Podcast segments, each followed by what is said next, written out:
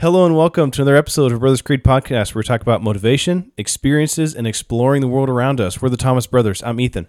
And I'm Jared. And today we have an episode where we're talking about Freemasonry. We have a cousin whose name is Bryce Wade. He's uh, been in the Masons since 2006, the Freemasons. Uh, he's been a Master Mason. He has achieved the rank of Master Mason within the Masons.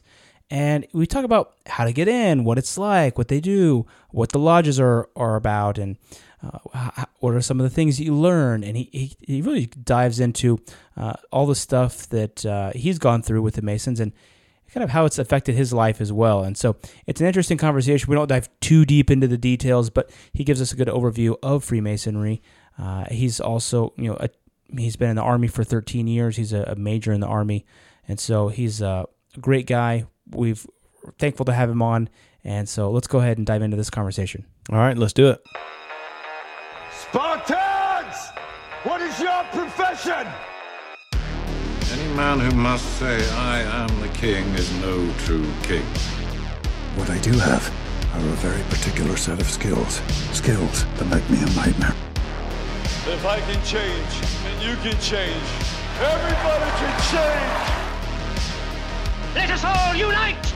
Let us fight for a new world, a decent world.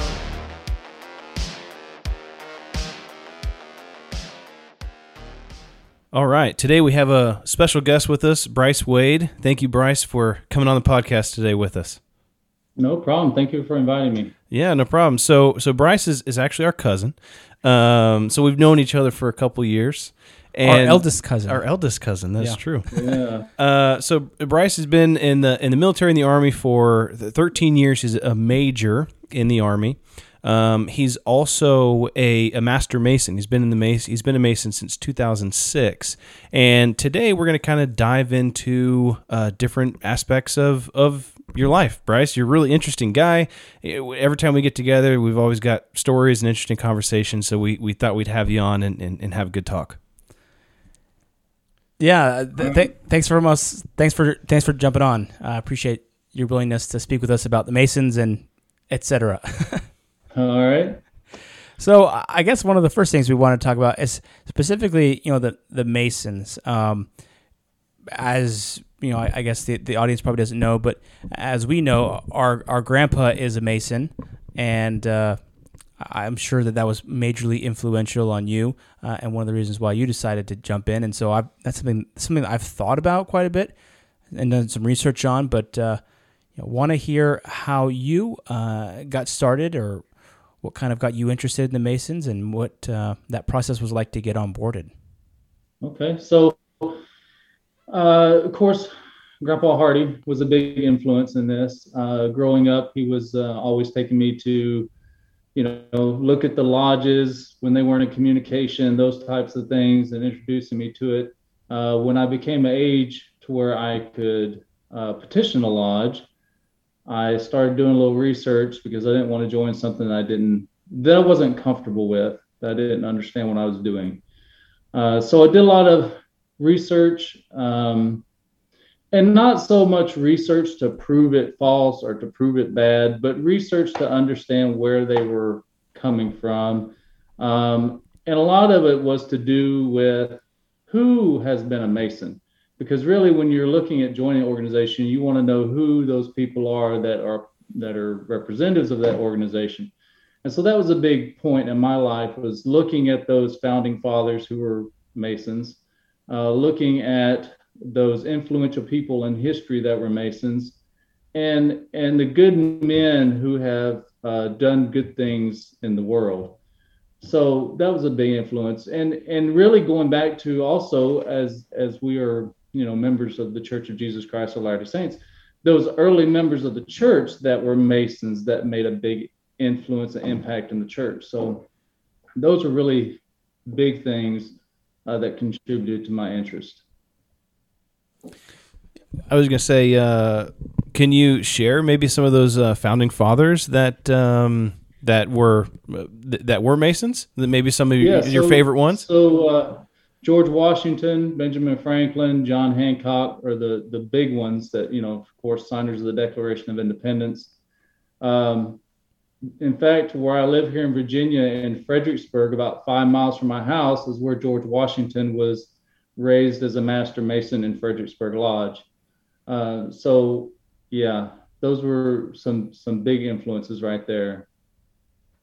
Yeah, those are some, uh, uh, especially as an American, you know, we revere these guys and they they put their lives and, and their sacred honor at risk uh, for our country, and That's exactly that, right. we appreciate that so much. And so uh, to look up to them is, I think I look up to them in, in many ways, and so I can see how that would be a, a, great reason to yeah. be interested Four- in this type of 14 thing. of the 14 of the signers of the Declaration of Independence were Masons. Most of the Sons of Liberty that participated in the Boston Tea Party were Masons.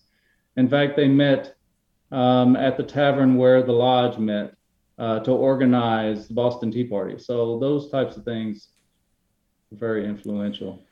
So why do you think that is? Why were all these guys? Why is it that was it these guys were just ones to be involved in this type of stuff, or was it just the upper echelon of folks were Masons, or why is it that these these key Masons were involved with this revolution Well, of our country? you know, Freemasonry teaches us to be good citizens, but it also has a tradition of being a free and, and independent people. So if you look back to history, we get our name Freemasons from the Dark Ages. These were the apprentices and skilled craftsmen that were allowed to roam throughout Europe that weren't um, held to the land. They weren't owned by anybody and they could work for whoever they wanted to work for. So they would go from kingdom to kingdom or lordship to lordship and they would build these cathedrals and castles and and whatever. And so they were free people So they were paid accordingly. so it's not uh it's not strictly like an American thing. I mean, it, it, it goes. A lot of these uh, American, maybe historical patriots were were members or were Freemasons. But um, is it something that's a, is it a worldwide organization? It is. It's a worldwide organization, um, but mainly uh, originating well, originating in Europe, and then uh, really the modern Freemasonry as we know it coming out of Great out of England in the 1600s, um, and then coming over to the New World. Which makes sense as as as we did as you know as Americans did to start off with, coming from that area that it would be part of our our culture. Right. Yeah, I was recently walking around downtown Charleston, and I saw a plaque just on the side of the on the side of the road, and it said, you know, the this on this place was the initiation of the Scottish Rite. You know, back in like the way you know 1700s or something. And it's like, oh, I didn't know that. It, from what the plaque read, it made it seem like this is where the Scottish Rite actually started. Was at this point in Charleston, which is uh, a pretty cool history. Uh, Yeah. Obviously, it's one. So the Scottish Rite and the York Rite, I'm I am not in the Scottish Rite or the York Rite. Okay. Um, I have not gone and done those the necessary steps to become a part of those. Okay. Um, but they are more modern degrees that have been appendages that are appendages of the three basic degrees that make a Mason. Um, I am just as much a Mason as a 32nd Scottish Rite Mason. Okay. Um, so they're just additional degrees. So maybe let's let's talk about that since you brought that up. What are the, what are those three basic uh, positions you talked about? So you have uh, what's called an entered apprentice. Basically, you uh, have petitioned the lodge. The lodge has accepted you. So one interesting term in history, I know y'all have heard uh, the term blackballed. You've been blackballed. So that comes from the lodge. So in the lodge, we vote, and we have a system where we drop either a black ball or a, squ- a white square into the ballot box. So when somebody petitions the lodge, if you receive one black ball, you can't join. Um, so that's the term you've been blackballed. But anyway, so the entered apprentice is the first degree where you learn the the, the basics. Um, then you are um, advanced to the fellowcraft degree after you've proven proficient in the entered apprentice. So remember, most all of the degrees in masonry are uh, memorized They're not written down. They're from mouth to ear, and ear to mouth. So these things have been passed down for hundreds of years, uh, and you could really say a lot of it's been passed down for thousands of years because we trace it all the way back to King. The tradition traces all the way back to the building of King Solomon's temple. Um, so after you've uh, advanced to a fellow craft and you prove proficient, then you are raised as a master mason, which is the third degree. That's the degree George Washington held. That's the degree Benjamin Franklin held.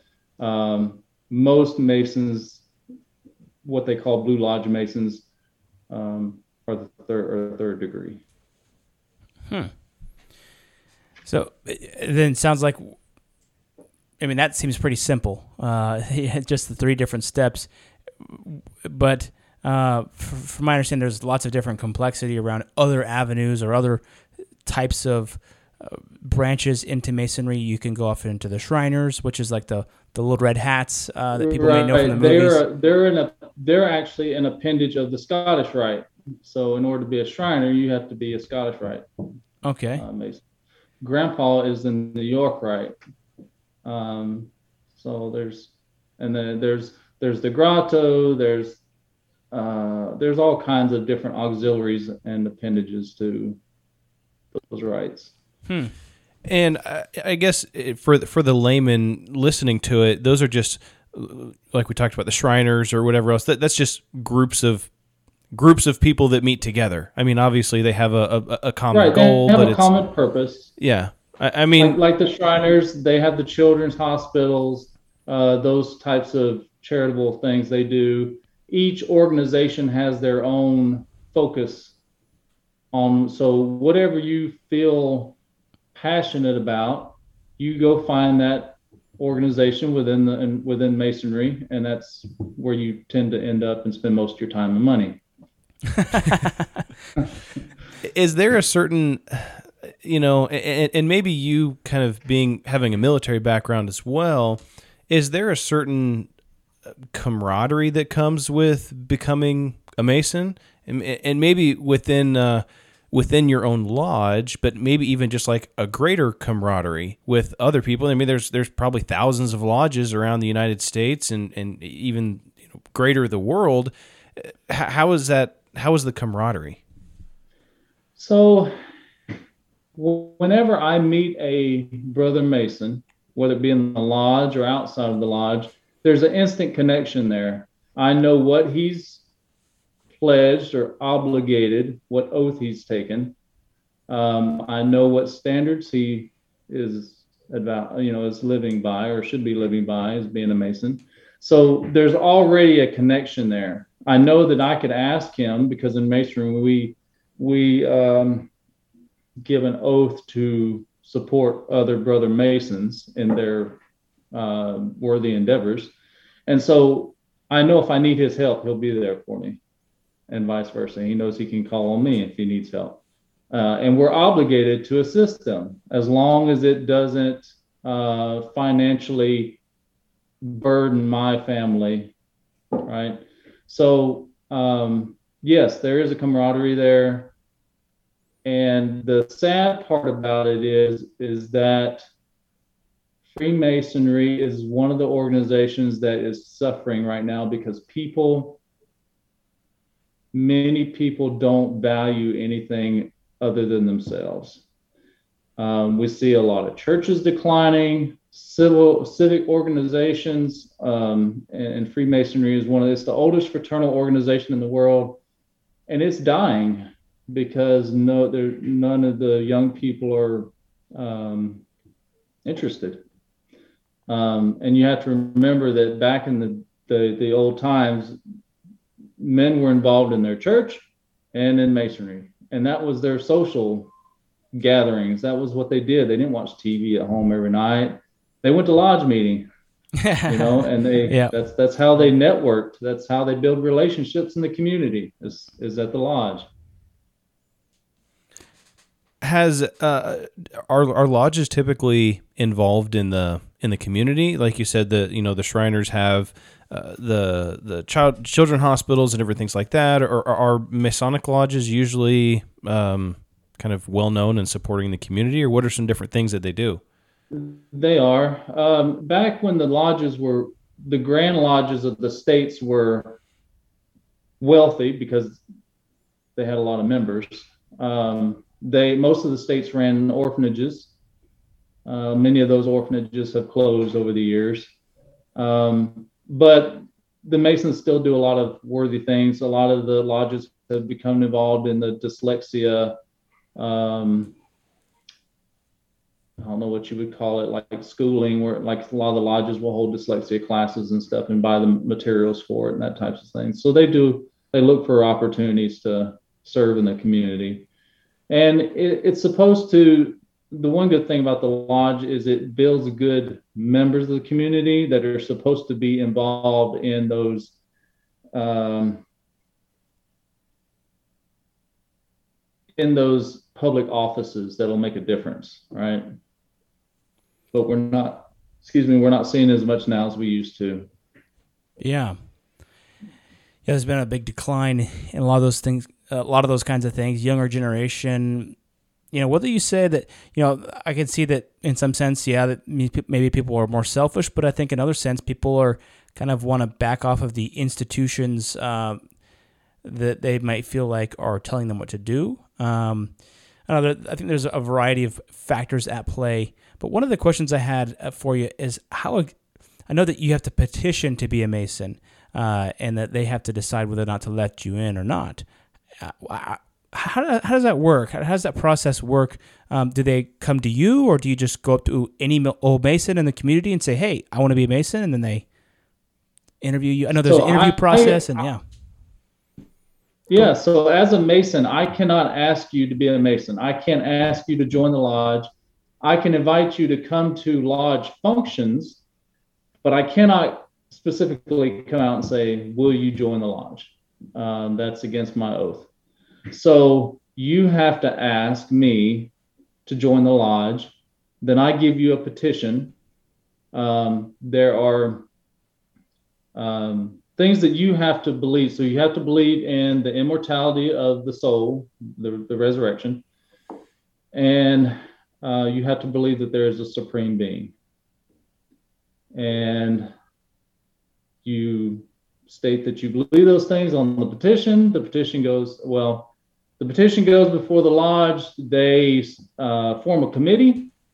The committee then goes and investigates you, your character, and the community um, and then they will, if you're married, they have to, they'll talk it over with your wife um, and they'll come meet with you.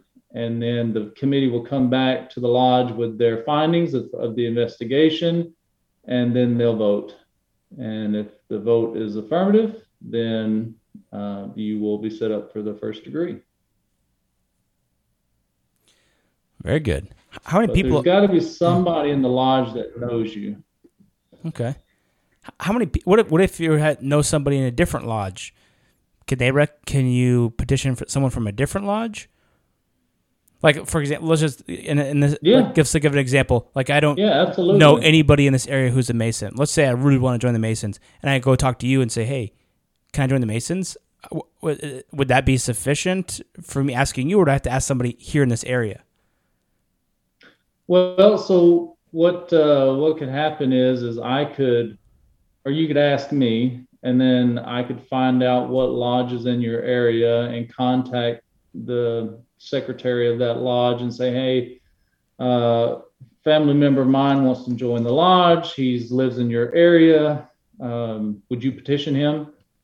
Huh. And uh, and then they, we'd go from there. I, I, would I would suspect that maybe you know people in the lodge. There's probably some people that would say, "Yeah, give me his name. I'll give him a call, and we'll go out to lunch or something like that." You know, and just kind of form some sort of relationship because Absolutely. I would suspect that the lodges, you know, want new members, and so they would they would pursue someone that shows any kind of interest, almost like a lead. That they would say, "Yeah, you know, let's let's let's go talk about it," or or you know, they wouldn't say, you know, have them come down or whatever else. Right. Yeah, and you know the the lodge is there to make good men better. That that's our that's our whole purpose. Um, we're not there to take your religious beliefs away from you. we're there to add upon the light and knowledge that has been garnered through Freemasonry over the thousands of years, um, and to to make you a good, you know, make you a better man than you currently are through through the the symbolism and rites in Freemasonry.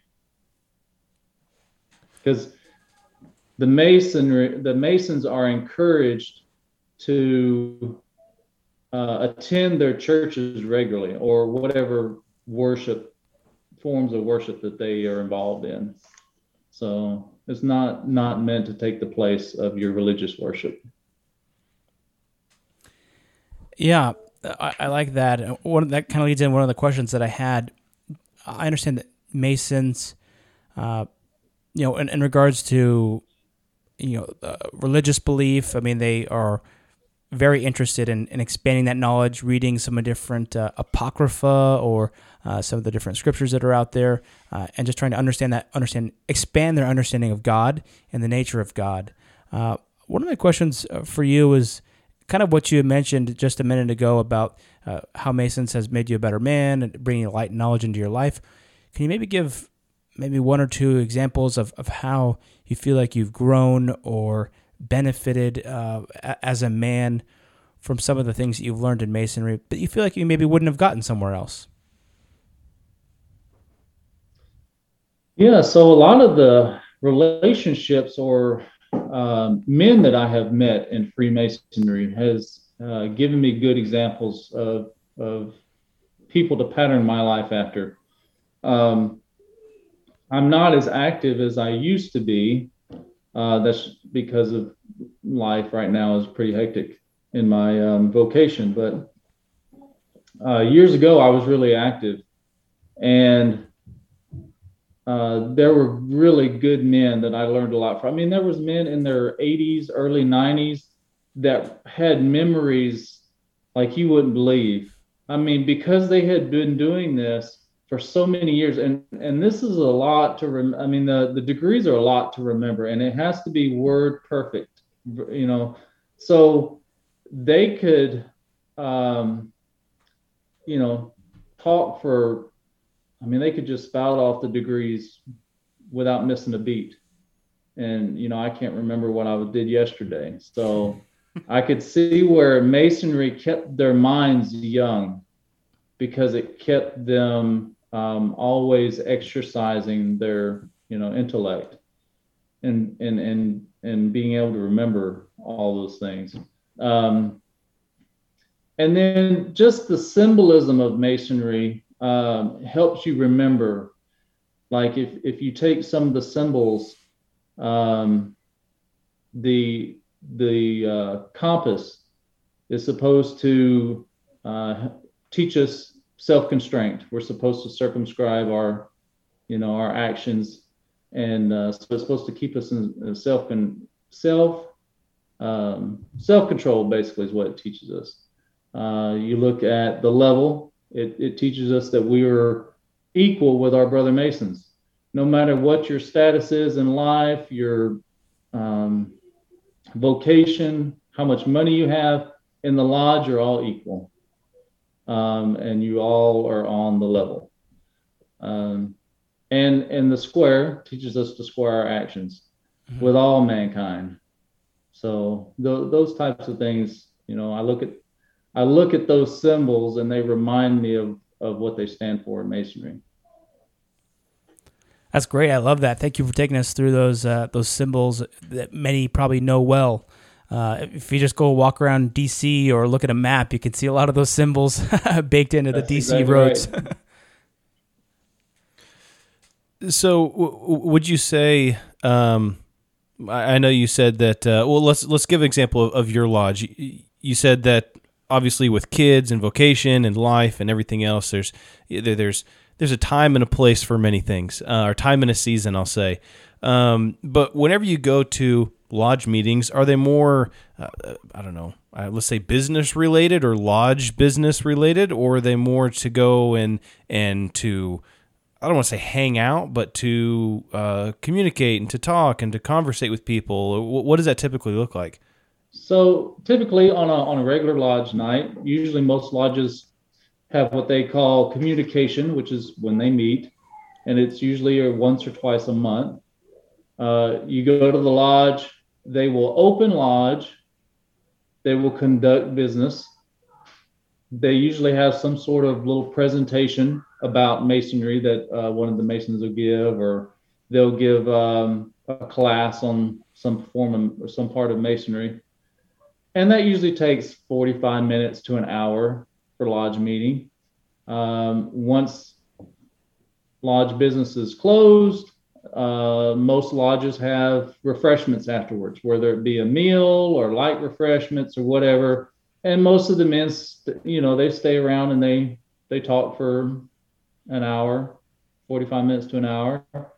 So usually when you go to lodge meeting, you can plan on being there for about two hours. And it's a good time. Are you are you on the younger side of the members of your lodge? I'm kind of in the middle now. I just hit 40, so um, So there are some guys that are younger. yeah, there are actually uh, a few guys that are younger. You know, I, I mean, I joined when I was 25. That's when I joined the lodge. Are the lodges geographically you're assigned to one in a certain geography, or can you choose to go to whichever one around town you want to go to? No, you can choose whichever one you want. You know, it It's just how far how far do you want to drive? closer. That's exactly right. Yeah, I- and and lodges are differ. So some lodges, like um, if you go up here to Arlington, Virginia, their lodge is more formal when they meet. So they dress up, um, you know, at least white shirt and tie, or some sort of you know suit and tie. Mhm. Um, you- some of them dress up in you know bow tie. Uh, and then the you can go to Old Country Lodge where they're wearing overall, you know, overalls and flannel shirt. yeah. So it just depends on what what you want, what you're comfortable with. Interesting. Yeah, I went to when I was in living in Salt Lake City. I went to the there's a big lodge up on the hill uh, there in Salt Lake City that looks like looks like a Capitol building. You know, it looks like a giant government building. It's got these giant you know columns out front, and uh, they had like an open day or whatever. Yeah, I've been there. Grandpa took me there when I was about 13. Oh, really?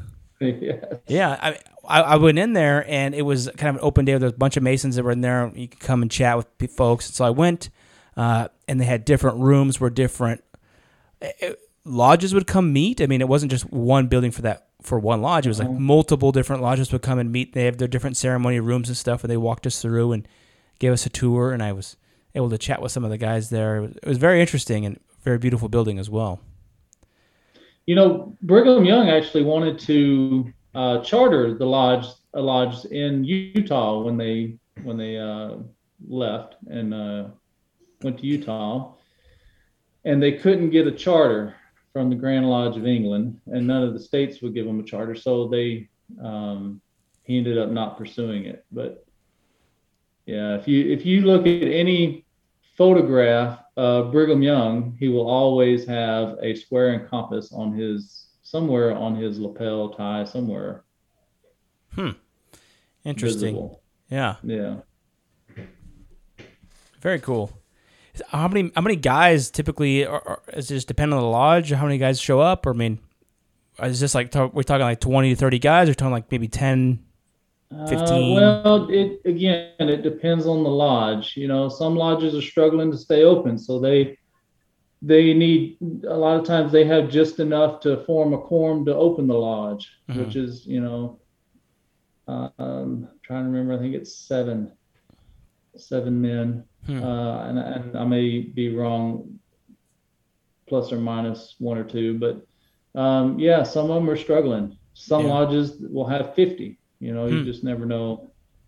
Uh, the lodge that, that Grandpa used to go to in um, Bossier City is is doing right pretty well. They they have lots of members, and their lodge is is booming. Hmm. So Would you attribute that to you know there being a, a military base close by? I, I mean, is there not that it's I mean, you know, one for one, obviously, but do you do you see where there's an increase in, in military members, or you know, maybe not specifically officers, but that there's an increase in in lodge members as well?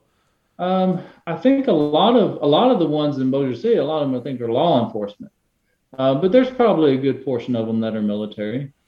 Uh, the masonry isn't as affluent in the military as it used to be. Used to the, it was uh, pretty big in the military, uh, but now it's not as you, don't see as many anymore.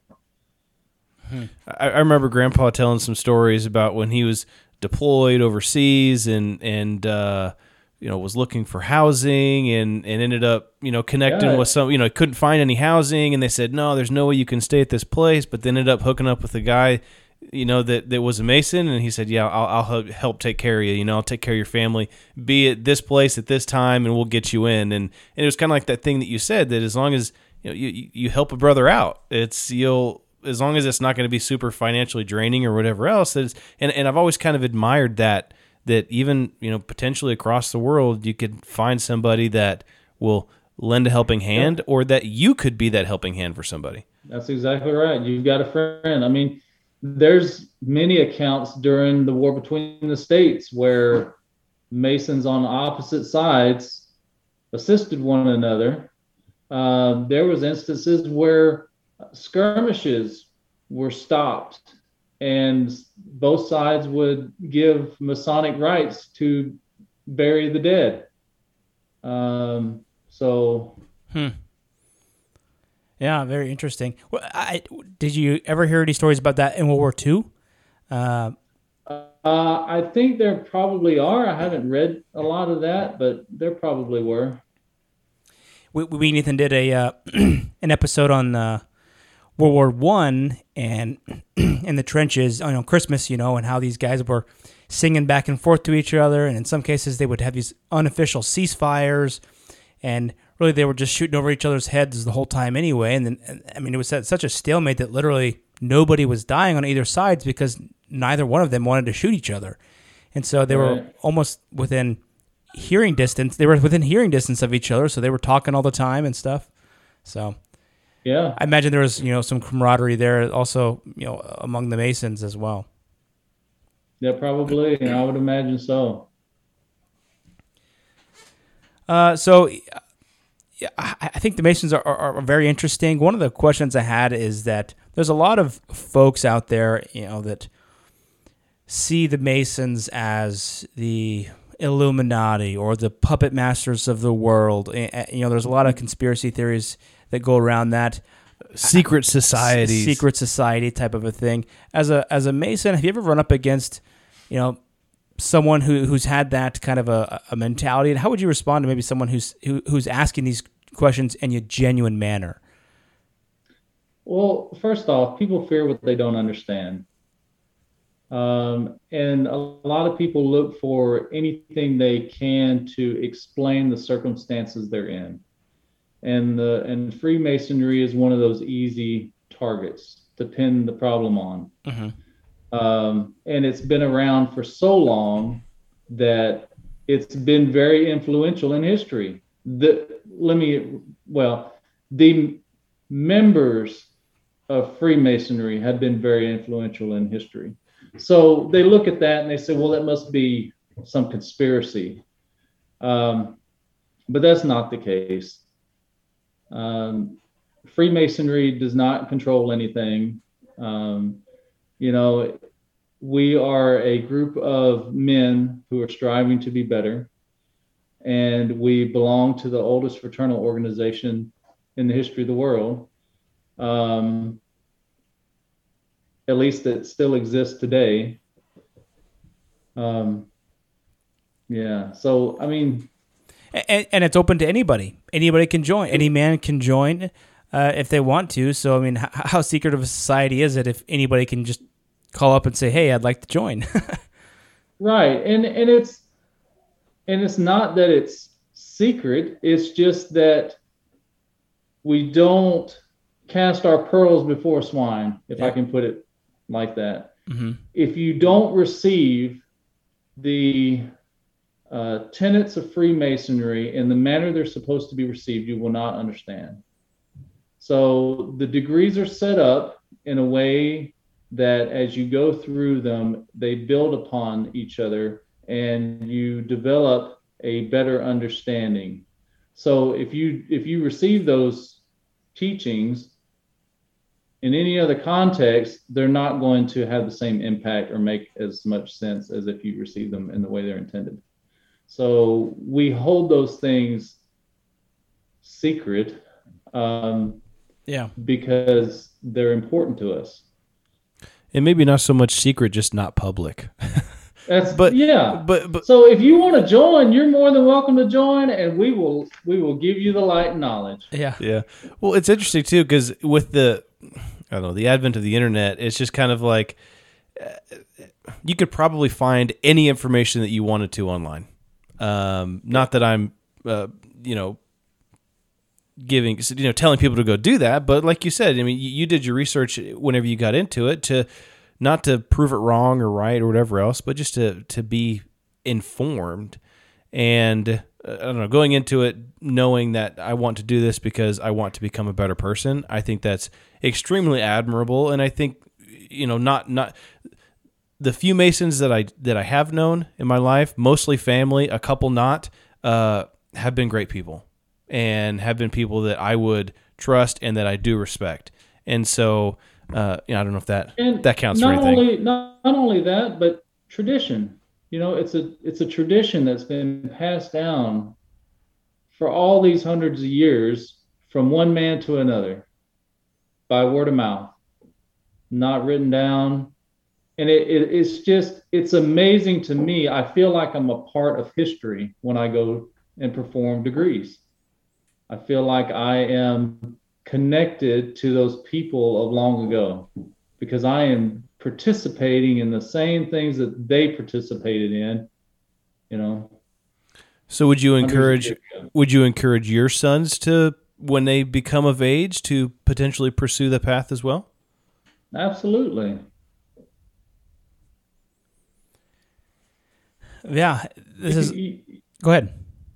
I was gonna say, I mean, it, it gives you a a different way uh, or a different perspective of looking at the world. Yeah, interesting. Uh, I think there's, from what I've heard, you know, you, you speak today here today, and then from my other experiences, there's a lot of uh, camaraderie camaraderie to be had within the Masons. Also, a lot of uh, additional learnings that uh, you might not know, and uh, they have some different ceremonies that that walk you through a unique in a unique way. Um, some different principles and life values that the way that they do it uh, really instills those values in you. Uh, so I, I think that that's very noble uh, and it's pretty cool. So uh, how often do you? I mean, how often do you go? Is this like uh, I mean, do you go like once a month? I mean, let's just say full activity as a Mason. Is this once a month or twice a month? Once a month, once a month, Okay. or whenever.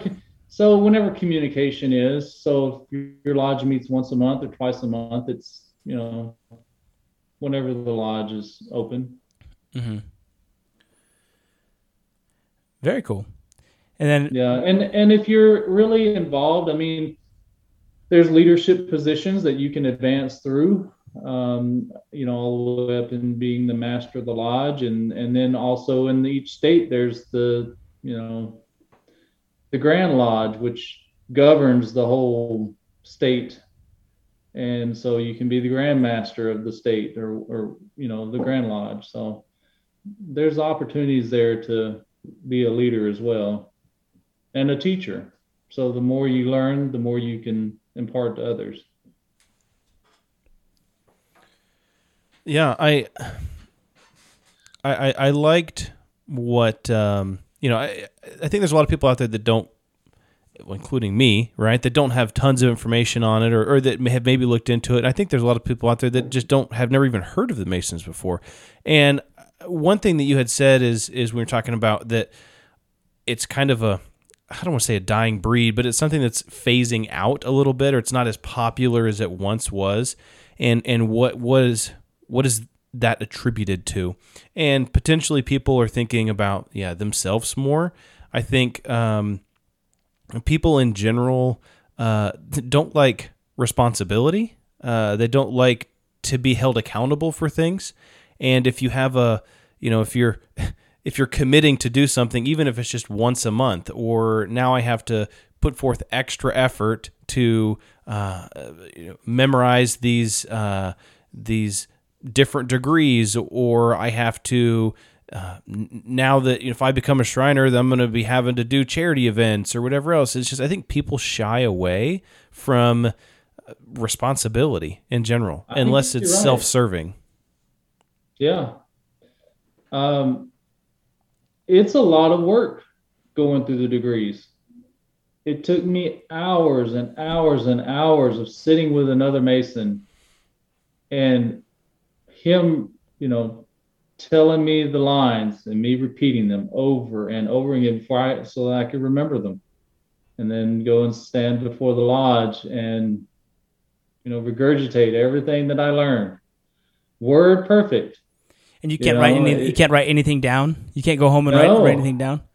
No, you that's part of that's part of your oath is you are not to reveal the you know anything anything that's not written down, you're not to reveal it. Um so other than it being in the right place at the right time. Yeah, yeah. Well, I mean, technically, if you went home and you had your own journal and you scratched down the things and you memorized it, memorized it, memorized it, and then you crinkled up to a million pieces and then you burnt it with, you know, into just ashes, you're not revealing it. No, you're not supposed to write anything. okay, okay. And, Doesn't and matter if it's even for your own use.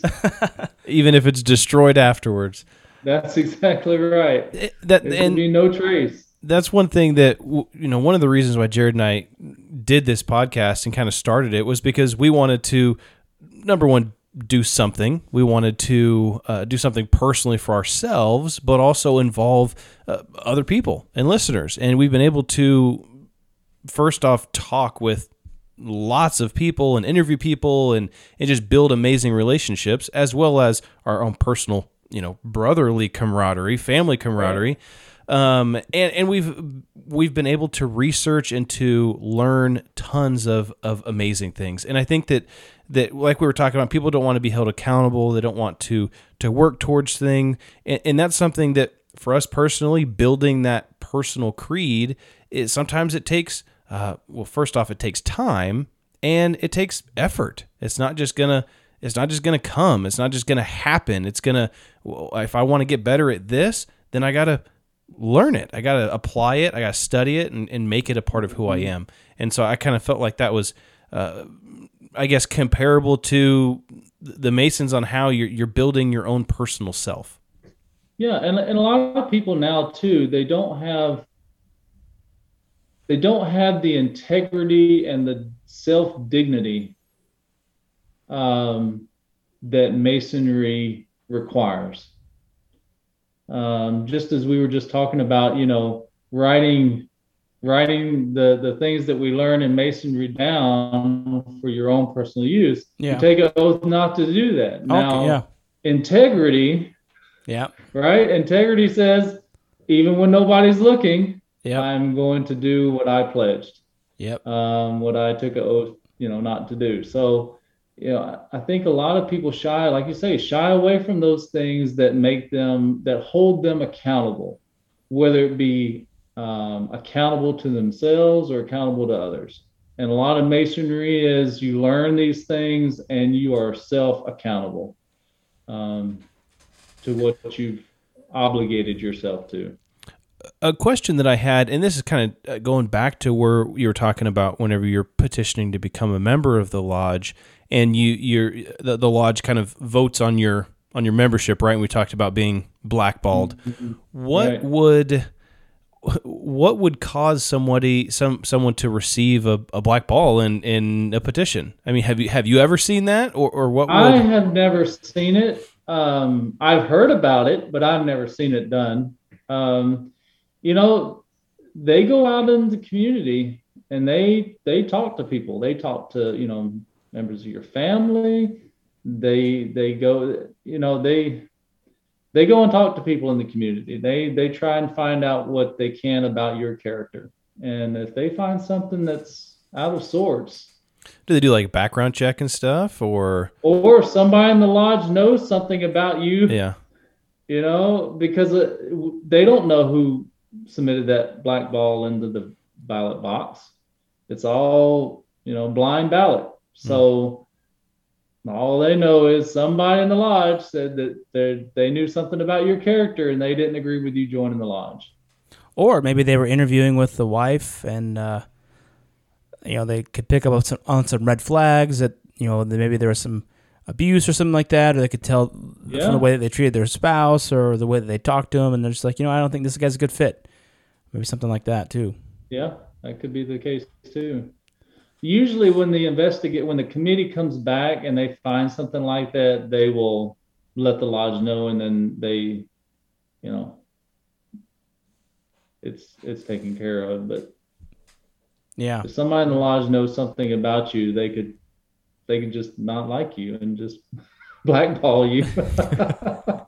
and, and and you can never go out again in that lodge. I mean, you can never apply again in that lodge, No, you or it's can't just petition that lodge. interesting. well, there's plenty other lodges though. I'm sure. That's right. That's right. you know uh that, that- that's so interesting you know i feel like whenever i drive around town if, or these small towns in north carolina south carolina you know on the way to the beach i'm like you know you always see a small nondescript building with no windows like oh that's the, that's the lodge you know it's uh yeah, masonry built much of this country. You know? Typically, typically they're really old buildings. yeah Not that they're, they're not run down, but you know, there's there's one like three minutes from our house growing up in in uh, the town of Matthews there, and and I remember going there a couple times with Grandpa. He would just we drive by, and he'd say, "Oh, let's stop in" or whatever, and and uh, yeah, I mean, I guess from the ones that I remember seeing, and and ever they're, they're kind of older older buildings. I don't know if they're if they're continuing to build more, or if it's just a kind of who owns the real estate to that? Is like is each lodge its own entity or is it like each each lodge owns owns it. Um, and there's different contractual agreements and things that lodges have. But uh, yeah. So as a member of the lodge old- the, the old country lodge i was raised in uh, was in the middle of nowhere in this little bitty town. Didn't i mean the only thing left there really was a post office. There wasn't a stoplight nothing. The lodge was about the only little brick building that was left in the town that was operable. That that was the lodge you wear overalls to. Huh? That you wear your overalls to and your flannel. Yeah, that's exactly right. yep. Yep. Um, and the lodge that was down the road from it, in the next town over, it was a, a wood frame building that had been there since the uh, early 1900s. So, yeah, they're they come in all shapes and sizes. So I, I I assume with the different lodges, you know, different real estate. Some lodges are nicer than others. Some are bigger, smaller. Uh, is there like a standard fee structure or like membership dues uh, that uh, I mean, you mentioned earlier? You alluded to that earlier. So, so each Grand Lodge or each state Grand Lodge uh, has a fee, and then each lodge has their own fee. So they'll add those two together, and that will be your annual dues. Um, these smaller lodges usually have less a fee than the larger lodges. Um, so, I mean, I think I pay around thirty-five dollars a year, but then there's some lodges you'll pay over a hundred. yeah. So Oh, that's nothing really. I mean, over a year's time, you'll spend more on Netflix Right. than you do your lodge membership. so Well, yeah, Bryce, th- this has been a great conversation. I think it's been very enlightening, and without getting too, I guess, nitty gritty into what it specifically is, but just an overall, just kind of overview of, of what the Masons are and who they are and what they do, and some of the uh, promises and oaths that they take, um, and how you get in and yeah. you know some of the different uh, what what different lodges may look like. So this has been a really good overview uh, of, of how it all works. Uh, one of the things here at, at the end, uh, we want to ask you about your personal creed, but before we jump into that, is there anything else that you wanted to mention about uh, the Masons or anything we, we forgot to cover that uh, you had in mind to share? Um, just don't uh, don't take people's word for things. You know, go out and and do a little do a little research. But like I say, don't don't research to know what the secrets are. You know, research to see um, the good in it. Yeah. What good could come from me being a member of the Freemasons? Mm-hmm. Um, I think a lot of people nowadays they go into things looking for the bad. If you if you look for the bad, you're going to find the bad, um, whether it be right or wrong. Yeah. Um, so just just go into it um, looking for the best things that you can find about it. Um, so I think there's I think there's imperfect people everywhere, right? I mean, oh, that's right. And and I'm sure there's I'm sure there's some uh, Freemasons that haven't kept their oaths, right? I'm sure there's members of you know churches that haven't kept their promises, and there's members, you know, there's nobody's perfect, right? We're, but we're don't imperfect. Yeah, but uh, you know that that the, the the few bad apples isn't the what's going to spoil the the good or the potential of an organization or a group of people that that can do good things. Yeah. Yeah. Great. Th- those are great words. I, I, appreciate that last bit at the end there. Um, well, let's jump into this. You know, the question about your personal creed. So we sent you this before, but you know, the one of the things we always ask our guests is to share a piece of their personal creed, which is a creed is a, a set of beliefs or principles that guide your actions. We talked about how the Masons, for you, had has added a lot of those uh, principles to your personal creed. So we were hoping that you could share with us maybe a quote or some kind of guiding principle that you uh, go by that uh, you could share with our audience and us, of course. Yeah, well, um, so I've got a couple things. One is uh, one of my favorite quotes is by Robert E. Lee uh, Do your duty in all things. And, uh, and another thing that I've learned through the years is anything in life that is worth something requires the most work and sacrifice. If if it doesn't require a lot from you, then it's usually not worth much. Uh, I look back on my life and the things that I've gone through. Um, you know, serving a two-year mission for my church requires a lot of sacrifice, but I gain many blessings from it uh, going through basic training in officer candidacy school in the Army. Um, what officer candidacy school was probably one of the top two hardest things I've ever done in my life. Well worth it. Um, benefits that I've reaped from it, you know, that uh, have been tremendous.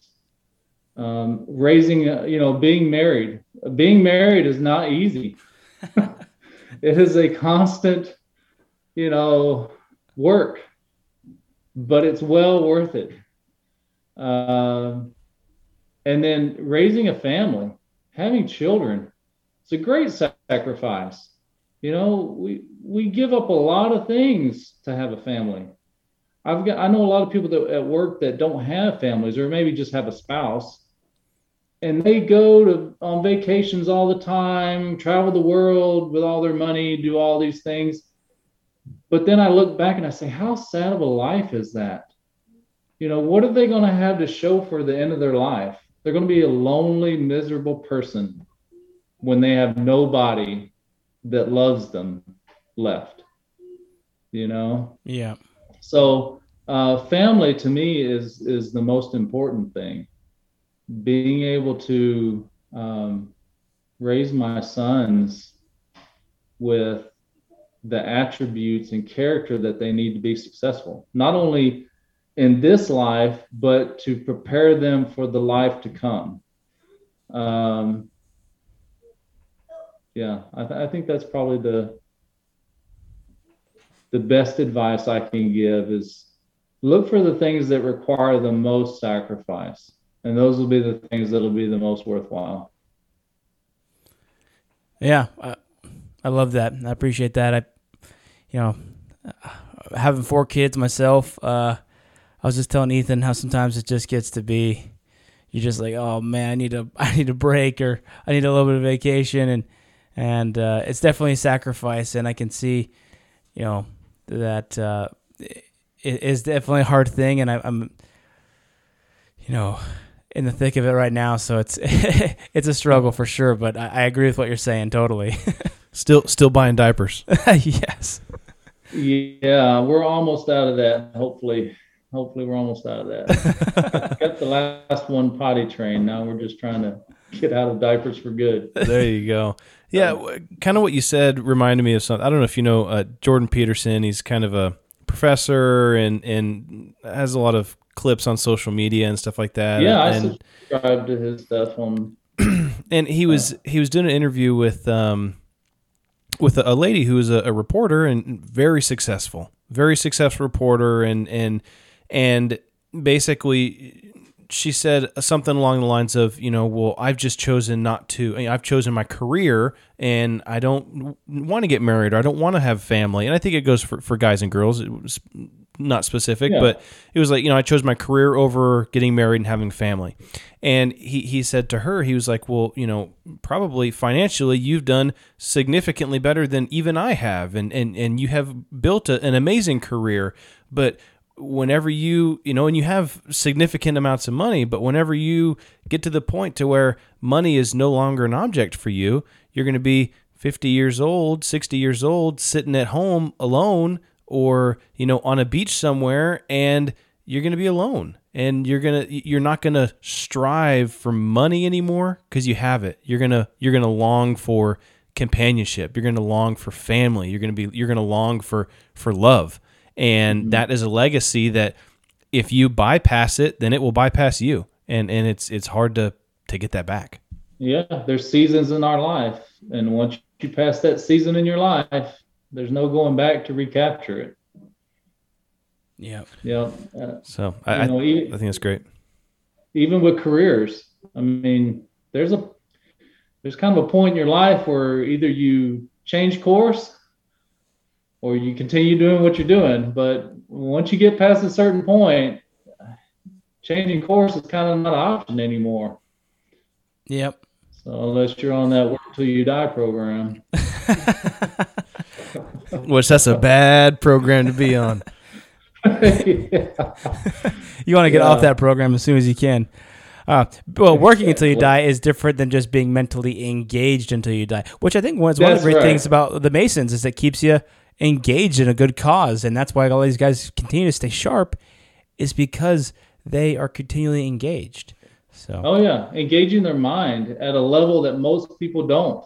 yeah, You know, most people just veg out and watch TV and don't really engage their their mind, make it work for them. it's interesting as a as a kid i used to be like i could memorize things like crazy. I mean it was it came so easy. I could just look at something i could read it two or three times and i had it memorized.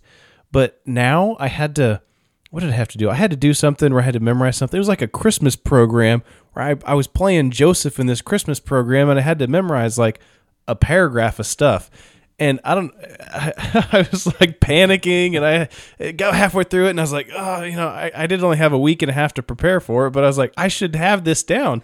It was so hard, and so Yeah. uh, it almost was to me. It was like, man, I just want to maybe memorize a scripture every day or something like that. That's going to help me to. I, I don't think it's like a muscle, right? It can atrophy, but I think it's something that can come back, and it's something that can that can Oh, uh, can keep you fresh. I mean, Grandpa's what ninety years old, and and and he's still able to go and participate, and and and and I mean, even at this this point in his life, he has a, a community to interact with and everything else, which uh, I think has has attributed to his longevity for sure. Oh yeah, absolutely. I mean, I think he's gifted with a a gift, you know, with his memory because he can remember dates and things that I find fascinating. Uh, yeah, in his life. But uh, yeah, I think one of the things that's kept him sharp is is um, being a part of the Freemasons. You know, he after he retired, he started going regular and he got involved and he stayed involved and uh, tried to, you know, always hold a position in the lodge and be active and contribute. Yeah. I think that's a big part of it. You know, he told me one time after he retired that he was busier when he retired than he was when he was working. Well, he didn't have any kids the- either to, to be dealing with. Yeah, well, but all the the people that you know, one thing I can say about our grandfather, oh, he was always serving somebody.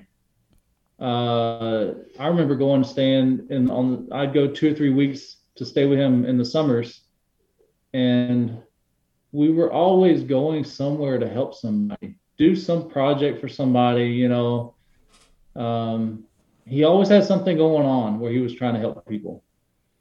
So Yeah. yeah, I think that that that kept him young, Definitely. and he always got up. So one thing I noticed about Grandpa too. So this is this looks like we're running out of time, but this is the last thing. So one thing I noticed about him that sets him apart from a lot of other people that are his world that or have retired. He gets up every morning and gets dressed and prepares for the day. And I think that has kept him young because people that uh, don't go to bed on time and night, they get up late, they sleep in, they don't get dressed, they just kind of linger around the house, they tend to just waste away. Yep. Wake up with purpose. And yeah, uh, yeah. even if he didn't have anything going on that day, he gets up and he gets dressed yeah. and he prepares for something comes along, he is ready. I think that's I think that's good advice, even just for you know I, I work from home full time, and Yeah. you know there's sometimes it's just you kind of roll out of bed and Log go on. you know log on and go right to work, or you know luckily I have kids that I got to get on the bus and stuff like that, so I'm up earlier, but uh, yeah, it's it's easy to fall into that just kind of staying up till two or three o'clock in the morning and then you know sleeping until two or three o'clock in the afternoon and i think that will Yeah. do a number on your health and just not only not only your physical health your mental health as well because you just feel useless which is just really hard Well, Bryce, we appreciate your time today. You know, we, we want to be respectful of your time, and uh, you know, for our listeners out there, thanks for listening in. And uh, you know, if you're interested in the Masons, then uh, hopefully Bryce's the conversation with Bryce has uh, uh, perked your ears up to maybe go research a little bit more about them. So uh, let's build that creed together. all right let's do it thanks bryce Thanks, Bryce. Thank you. Thanks for having me.